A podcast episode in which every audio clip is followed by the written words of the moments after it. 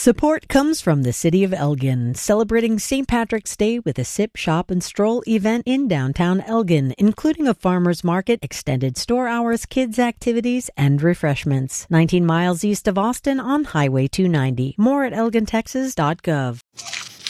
From KUT and KUTX Studios.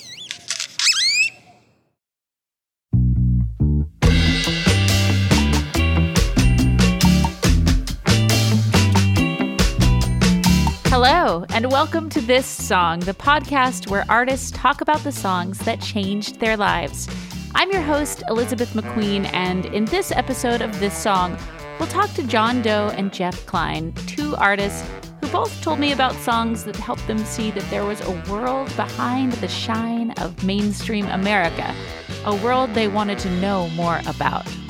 Let's get started with John Doe. He's a singer and a songwriter. He co fronts the LA punk band X with Exene Cervenka, and he's an actor. You may have seen him in movies like Roadhouse or on TV shows like Roswell, and now he's an author.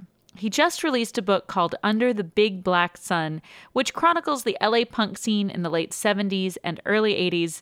It's a very cool concept. John Doe reached out to the people who were there and asked them to write chapters. So you have folks like Henry Rollins from Black Flag, or Jane Wiedlin and Charlotte Caffey from the Go Go's, or Robert Lopez, aka El Vez, the Mexican Elvis, and a ton of other people talking about their perspectives on what that time was like. John Doe was in Austin for South by Southwest, the massive behemoth festival that takes over our fair city for a couple of weeks every March. I mean, there's music and parties like everywhere. And the radio station where we make this podcast, KUTX, well, we threw a party, an early morning party at the Four Seasons, which was super fun. And John Doe played that party and totally destroyed the crowd at like nine in the morning. He was so good. Afterwards, we sat down in the green room slash ballroom, and he told me about a song he heard as a kid that showed him that the world could be weird and dark. So here he is, John Doe.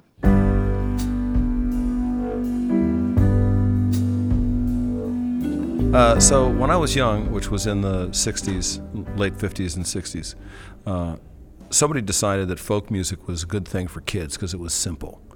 And what they didn't really account for is that it was political and it was full of images and it was all about the devil and and uh, you know people cheating and, and people shooting each other and, and all kinds of you know bad behavior and um, and the three people that I remember uh, was well of course Pete Seeger. I had a rooster and the rooster pleased me. I fed my rooster on a greenberry tree. And uh, Cisco Houston. Peas porridge hot, peas porridge cold, peas porridge in the pot, nine days old. And Lead Belly. He scared the hell out of me. And uh, and there was a song that he did called Grey Goose. The gun went off balloon. Lord, Lord, Lord, down come the Grey Goose. Lord, Lord, Lord, he was six weeks of falling. Lord, Lord, Lord, he was of hauling. Lord, Lord, Lord, my wife and your wife. Lord, Lord, Lord. It's uh, it's just a story about a. It's kind of a funny story about a preacher who shoots a goose, and they bring him home and they cook him, and they cook him for six weeks. And when they take him out, a, the, a fork can't stick him and a knife can't cut him. So they take him to the sawmill, and the saw can't cut him. So they throw him in the hog pen, and the hog can't eat him. And then the last time he saw him, he was flying over the ocean with a long string of goslings, and they all go quack, And quack. the sauce he bowed. And the last time I seen him, Lord, Lord, Lord, flying across the ocean. Lord, Lord, Lord, with a long string of golden. Lord, Lord, Lord, and old quack, quack, quack. Lord, Lord, Lord. And it was, it was this, it, it just, I, I kept tripping on that as a kid. You know, I was probably eight or something like that. And and here's this, I mean, really big, scary voice. And you know, I'd look at his picture and I'd think, wow. And I had no idea, you know, no, they didn't sort of put it in the bio. Oh, by the way, he sung his way out of prison, and oh, by the way, he killed a couple people, and lived a really rough life, and, and et cetera. And he was a, you know, he was a sharecropper or a slave, and you know, all that kind of stuff. They didn't put that in there because that was, you know, that was seditious. So, but I would trip on that song because it was so fantastic. And I just see all those images of the preacher and the goose and the people and trying to cook it and trying to eat it and trying to do all this stuff.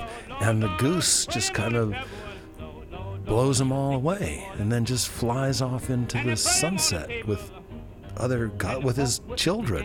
And it's like, this is the best. I, I want to do that. And the hog couldn't eat him. And they broke the hog teeth out. And they put him in the sawmill. And the saw couldn't cut him. And they broke the saw teeth out. So was it? And the last time I see It sounds like it was a couple of things. Like it was the fantastical nature of the story that kind of hooked you, but it was also this element of danger that you were attracted to, or like danger in Lead Belly's voice, or danger in Lead Belly's kind of being. Was that? Was that kind of what it was? Uh, yeah, it was. it was as if I'd, and I'm sure people, uh, other people will say the same thing about being attracted to a song. It's like you, you're, you're, somebody opened a door that maybe you weren't supposed to open, and you got to peek in there, and it's like, ooh. Ooh, it's dark in there. I wonder what else is in there. Probably something else that's cool that I shouldn't know. Yeah, you know, I mean, that was uh, just post the Weavers being super popular, and it was just it was just around the before the time of uh, Hootenanny and and all the you know that that real jive uh, folk singer stuff. On top of old Smoky, all covered with snow, I lost my true lover for courting so slow. For courting's a pleasure. For courting's a I mean, even the Kingston Trio was was a little bit on that side. They they dressed them up to be very clean. They were a lot dirtier than that, but yeah, it's right around that same time. and the dice were hot, so here we are in the Tijuana jail. Ain't got no friends to go our bail, so here we'll Did you think that all that other folk stuff, like, did you did you think of it as jive when you were a kid? Like the cleaner folk stuff, like kind of the the whitened up version, where you like, this is just not even, this is not it. No, I mean, I, I didn't have that uh, presence of mind. Yeah. But I just, it was like, what? you just, you just knew something was up. You knew you were being fed a line. You know, you knew you were being, yeah. yeah. So somebody, somebody was doing something, and you, yeah, you didn't really buy it. It wasn't quite the real thing. and then when did you start playing music? Like, how old were you when you started playing your own music, or were you playing music when you were a little kid? No. Um, I mean, I sang when I was a kid. I sang in choirs and stuff in school. Um, I also loved show tunes. I loved uh, the Pajama Game and uh, and um, uh, Peter Pan. Uh, love that. Uh, Bye Bye Birdie, South Pacific, all those things. Um, What's and- story? Oh, West Side Story. Oh, come on. West Side Story was the best. I think I even thought of myself as a as a jet at one point. When you're a jet, you're a jet, all the way from your first cigarette to your last dying day. When you're a jet, let 'em do. But anyway, I think I started playing, really playing music. I took some piano lessons when I was a kid. My dad tried to teach me, and it was a complete disaster. And um, uh, I started playing music, started playing bass when I was probably 15, 14, 15. Was folk music something that you kind of turned to by that time? I mean, No. some At at that point, it was you know psychedelic and the Beatles and Rolling Stones and Animals. I think the Animals and the Rolling Stones are my favorites. At that, uh, but at that point, I was probably in fifth, fourth, fifth grade, something like that. You know, when when the British invasion came in. I'm just a soul whose intentions are good. Oh Lord, please don't let me be misunderstood. Was there ever a time that you kind of went back to those Lead Belly records and tried to like feel that thing again? Feel that like that door opening, that darkness, anything like that? Uh, yeah, maybe. I don't know. Not not really. I, I, I knew that I had I got that. I knew I had I had I had been there and I got that. Um, but I think I experienced that with other music. You know, I experienced that with uh, with the Damned. I got a feeling inside of me. It's kind of strange, like a stormy sea. Nick Lowe or something like going, oh wow, I could I could do that. Within the heart of the city, where the alligator roams. I'm a little lost lamb. Ain't got no place to go. You know, Velvet Underground was was another one. Hey, white boy, what you doing uptown?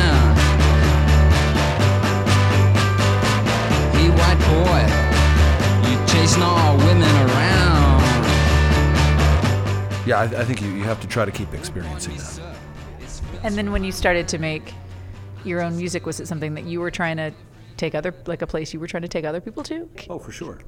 Yeah, I mean that that's what Los Angeles was all about. We were we were we wanted to put our our flag in the ground and say Los Angeles the city or the scene is not all about swimming pools and Farrah Fawcett and uh, the Eagles. There's actually a very, you know, big bohemian uh, dark side to this, and it's it has to do with uh, Raymond Chandler and film noir and Charles Bukowski and the Doors and and Charles Manson and and you know just crazy shit like that, and uh, you know because everyone looked down on L.A. Everyone from England or New York thought, oh well, what do you have to complain about? And people were just scraping by like any place else, like any other bohemians. I mean, there was a, a bohemian undercurrent going through the whole music world.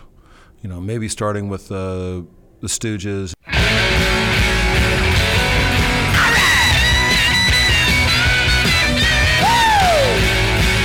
It's an MC5.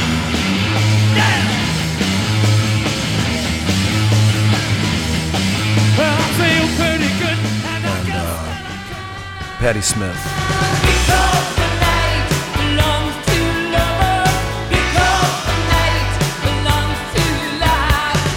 those those three were the stepping stones into the world of Ramones. Hey, oh, let's go. Hey, oh, let's go. Hey, oh. and Talking Heads.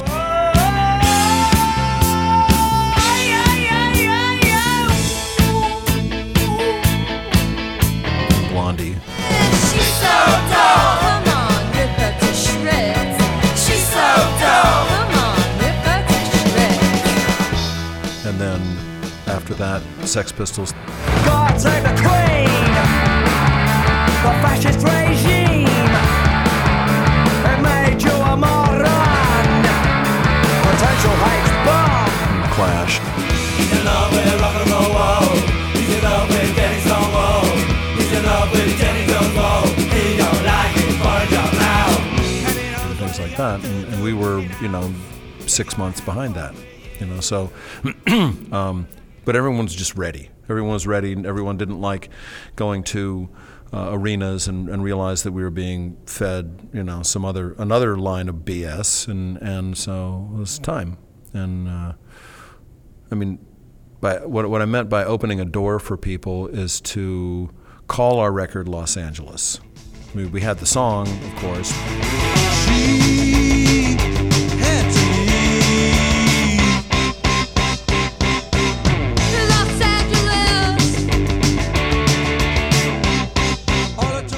Call it that, to say, okay, just hold on, smarty pants. You think you think you know everything, but you don't.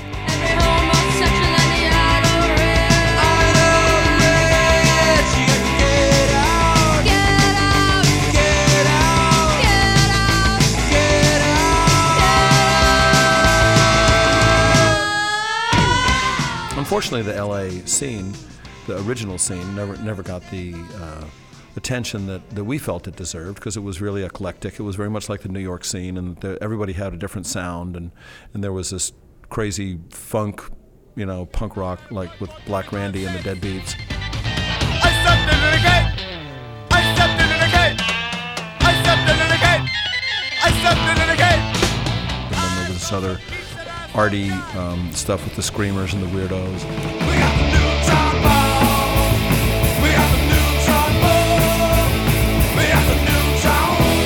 Drop it all over the place. You're gonna get it on your face. The germs were, were totally like a, a beautiful dark black hole.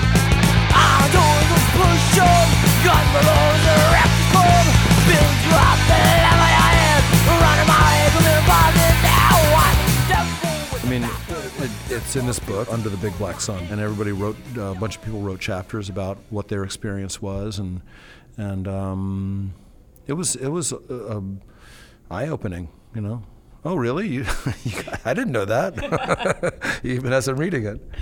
So, and it sounds cool. The audiobook people who write these stories actually read them, Yeah. right? That which is which sounds amazing. Um, was that part of why you wanted to write this book? Was to kind of shine a light on all the bands that you loved and that you kind of looked up to and hung out with who didn't make it into the national consciousness? Yeah. Uh, I wrote the book because I was harangued by my friend Tom DeSavia and my sweetheart uh, to write a book, and I didn't want to. And then I thought, well, the scene was very collaborative. Uh, everybody worked together. Everybody liked each other. You know, there were spats and what have you, but everybody really uh, got along. And and and in the collaborative spirit, I thought, well, if I'm the narrator and I write three or four, you know, 4,000, 5,000 word chapters, then I can get other people to tell their stories, and then I don't have to bear the burden. I don't have to a do all the work, b you know be the the voice of of history, which I don't really see myself as. I can I can see myself as a facilitator, and I like working with people. That's why Exene and I are partners in songwriting, and uh, you know I, I work with the, I'm pretty loyal with the people I work with, and and because I like that, and and this is just a carryover in that whole um, way of working.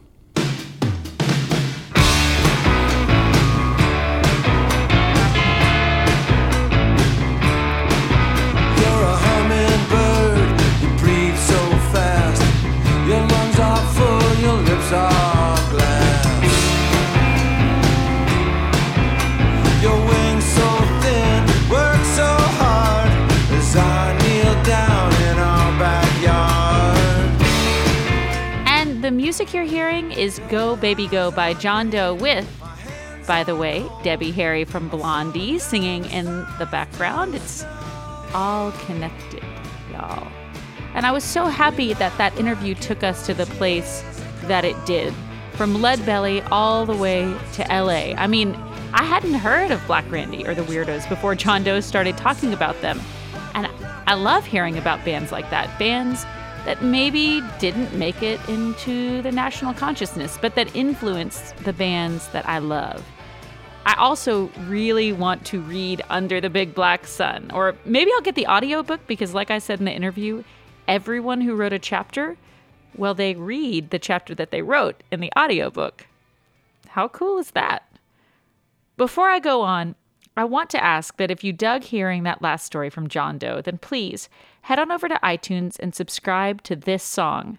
If you do, then you'll get next week's episode with Alessia Cara and Oshun delivered right to you. Plus, you can peruse our archives and listen to stories of life changing music from folks like Mark Mothersbaugh and Butch Vig.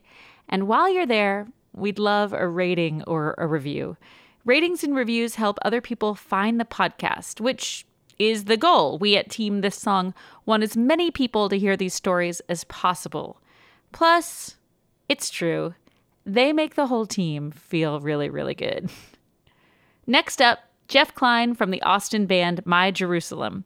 They have a new record out called A Little Death. It'll be out June 24th. And they're just now starting to release singles, which is exciting because I'm a fan of the band. Now, I put John Doe and Jeff Klein together because they have thematically very similar stories. But what I didn't know until like last week was that John Doe and Jeff Klein have toured together. They're friends, which, considering how important collaboration is to John Doe, makes me feel even better about this episode than I already did.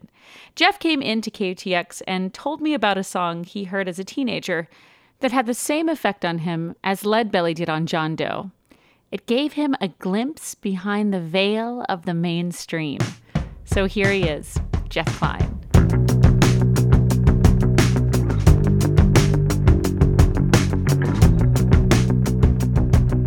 I think the song that when I heard it changed the entire game for me would be uh, the song Unsatisfied by the Replacements.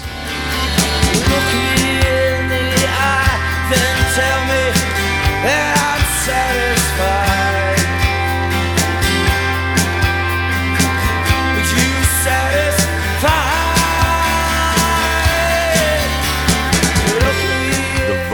delivery on the song is like the most emotionally raw vocal delivery, and I'd never heard anything like that up until that point.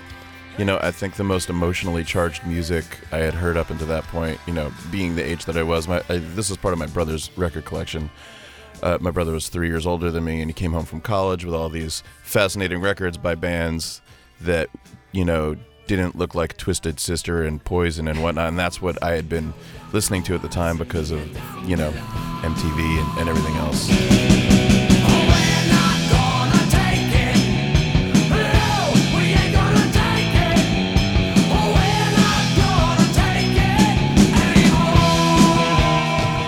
So when I grew up being sort of into metal and stuff, I was always actually like the not as cool kid that was more into the ballads of the metal stuff, you know, Yes. than the actual like rockers.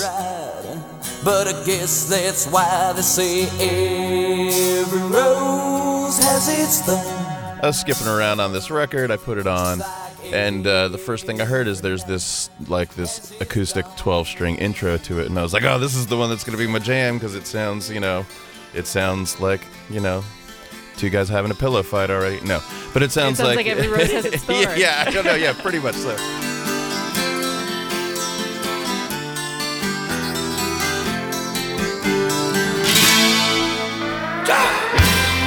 Know, I, I put that on, and uh, yeah, uh, and then all of a sudden, I, it's like, oh, I'm feeling feelings I've never felt before. Um, you know, a coming of age story. I, and it just, it, I don't know. It's it, it's the whole mood of the thing, from like the minor chords of the guitar going into just the super simple lyrics, where it's very like personable and conversational, which is also something I hadn't really experienced before because you know the smoking in the boys' room isn't exactly like the most. it's not like we're like, oh, I'm I'm feeling you on that. Really wish I was smoke smoking in the boys' room. Smoking in the boys' room. Smoking in the boys' room. Now teacher, don't you feel that? Up with the rule. 'Cause everybody knows that smoking is loud. As a kid, you know, and we're talking, you know, like 12 years old or whatever. You're listening to music, and partially you're just wanting to fit in with everyone else, and so you know you see all this music everywhere and and you see what other people are, are listening to and you want to fit in and you're like oh it's it's like a predetermined destiny you know? You're like yeah this is what i like. You know why? I have no idea. And do i even really like it? I don't know. So i feel like you know when i heard the replacements for the first time and i heard this song for the first time it was the first time like i was like you know like it rang true you know? And it felt like i was like this is what it's like to like music or like this is what i really like oh my god you know and and not you know it's like when you're in re- re- horrible relationships forever and then all of a sudden you're in like a good one you're like whoa you know so this is This what is it's what like everybody's talking about. So, yeah. i'm not supposed to always cry in bed no so you know it's uh yeah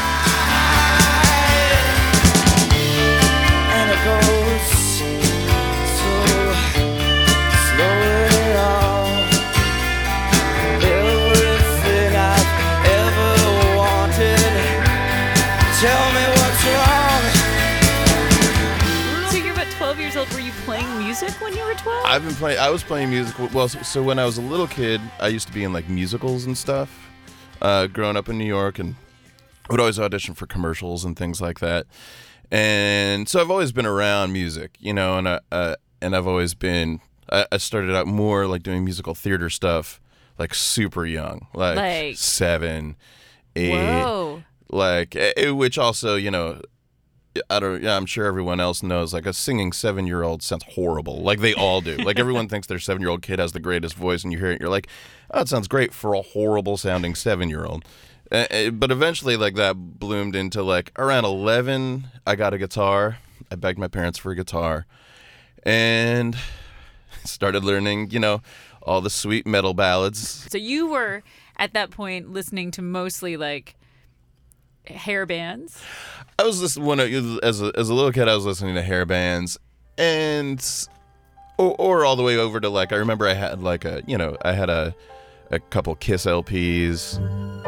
Beth, I hear you calling, but I can't come home right now. Me and Um, the boys are Hair bands and kind of more poppy metal. more poppy metal. But there was also like there was, you know, my two favorite things growing up as a little kid that I would always, you know, my my, my family would always make me like they had company, they'd have me come over and sing. What I would always do in like these, you know, and what I would learn to sing when I was taking these classes was I was a huge Neil Diamond and Barry Manilow fan. I am, I cried.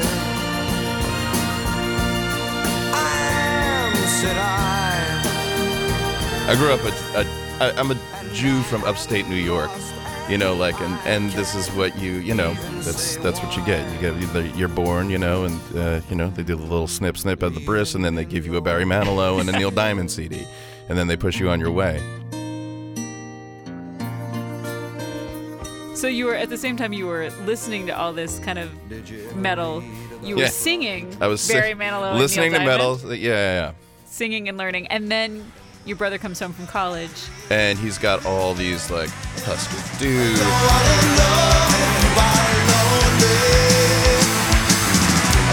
Lemonhead.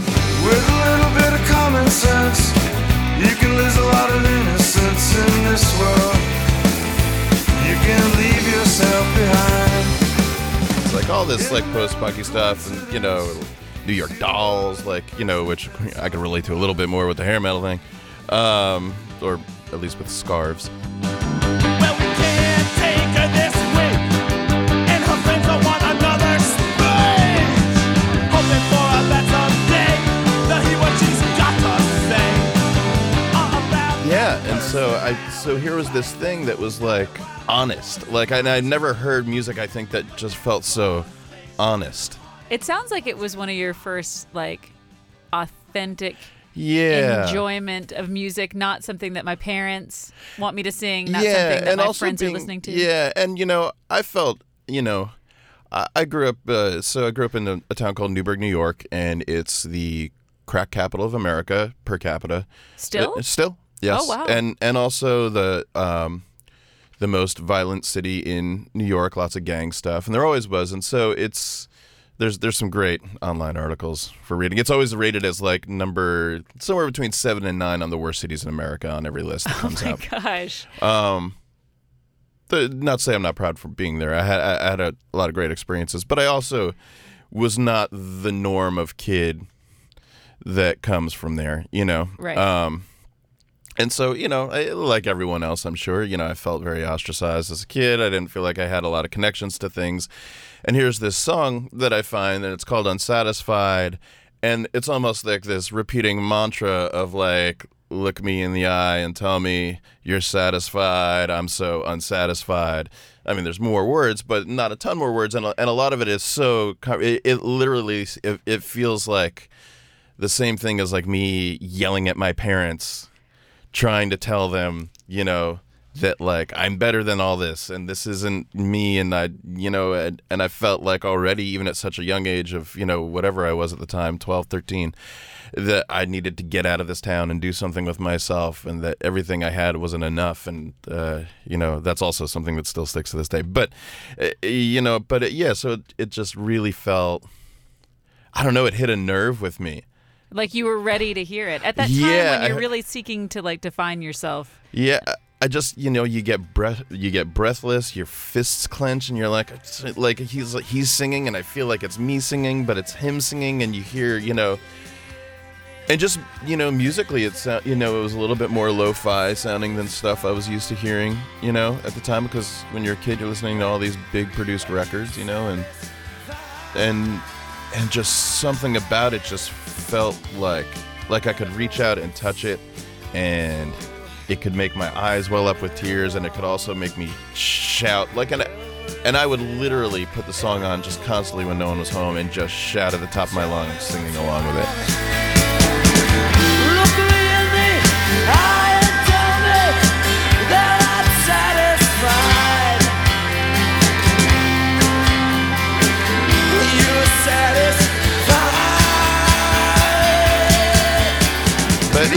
Uh, it, but yeah, I've always it's you know, it's a song that's still to this day is like I feel like the soundtrack to my life. To who you kind of are. Yeah. so I'm Jeff, and apparently I'm unsatisfied. Everything goes,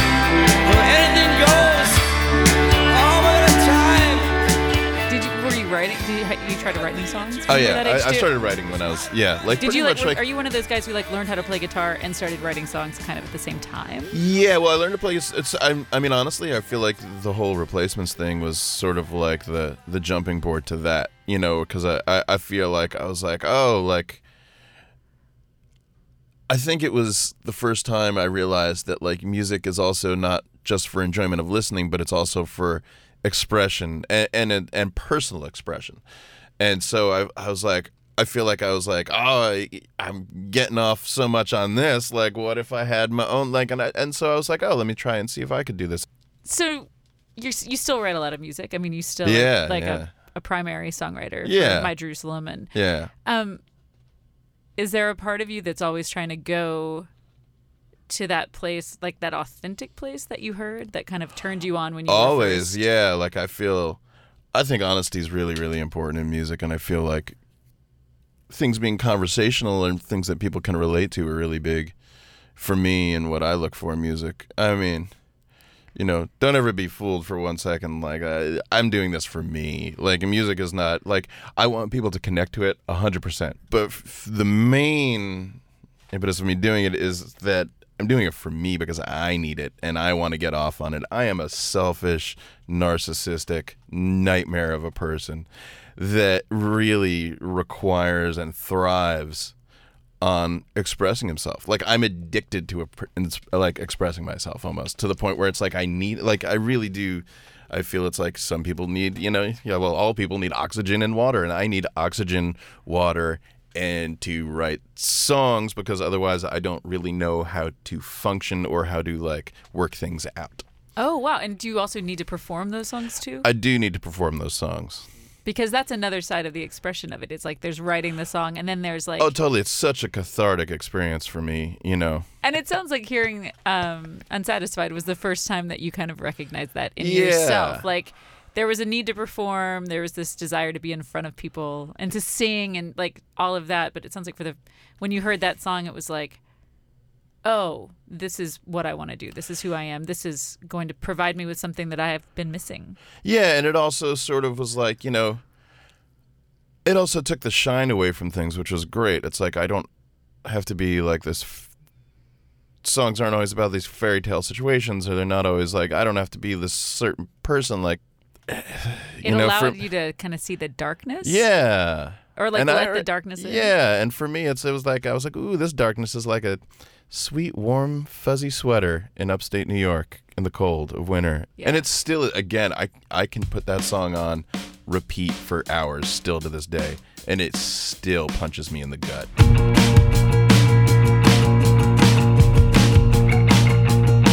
It takes a lot to learn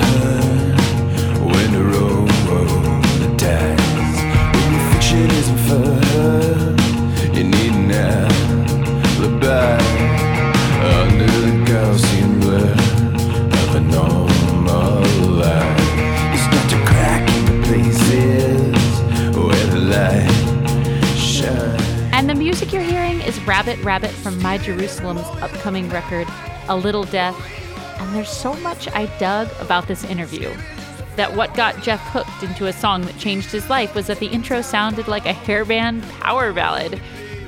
The shout outs to Neil Diamond and Barry Manilow, and the fact that just like John Doe, Jeff had this sense that he was being, in John's words, fed a line. And the replacements, the song Unsatisfied, it totally confirmed his suspicion and helped him see that there was more to life than the one he'd been born into.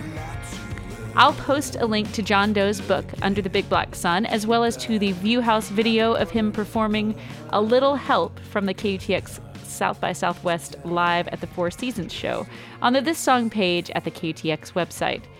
And just so you know, The This Song team has created a Spotify playlist that will contain most of the songs that you hear in this episode. It lives on this episode's page at the KUTX website, and we make it because we want you to be able to hear all the songs all the way through. I'll also post a link to the SoundCloud of Rabbit Rabbit, the new single from A Little Death, which is from the new My Jerusalem record, which comes out on June 24th, as well as to the VuHaus videos of the band performing Born in the Belly and Sweet Chariot. Believe me, you want to witness this rock.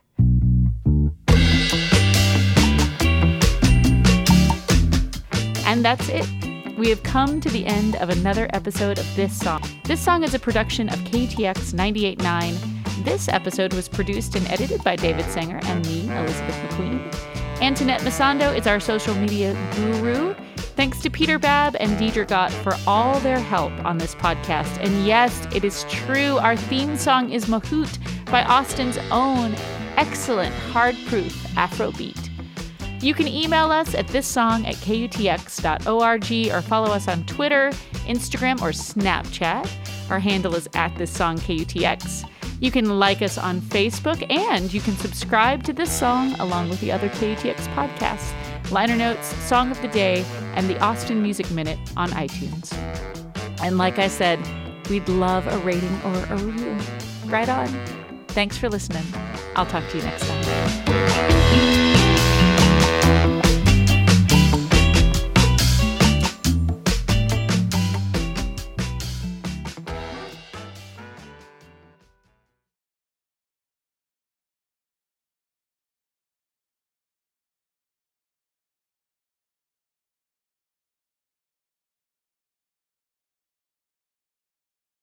Support comes from Austin Water, helping residents reduce water use while protecting Austin's precious resource during the drought conditions with My ATX Water, providing near real time water use data, tips, and leak alerts. More at austinwater.org.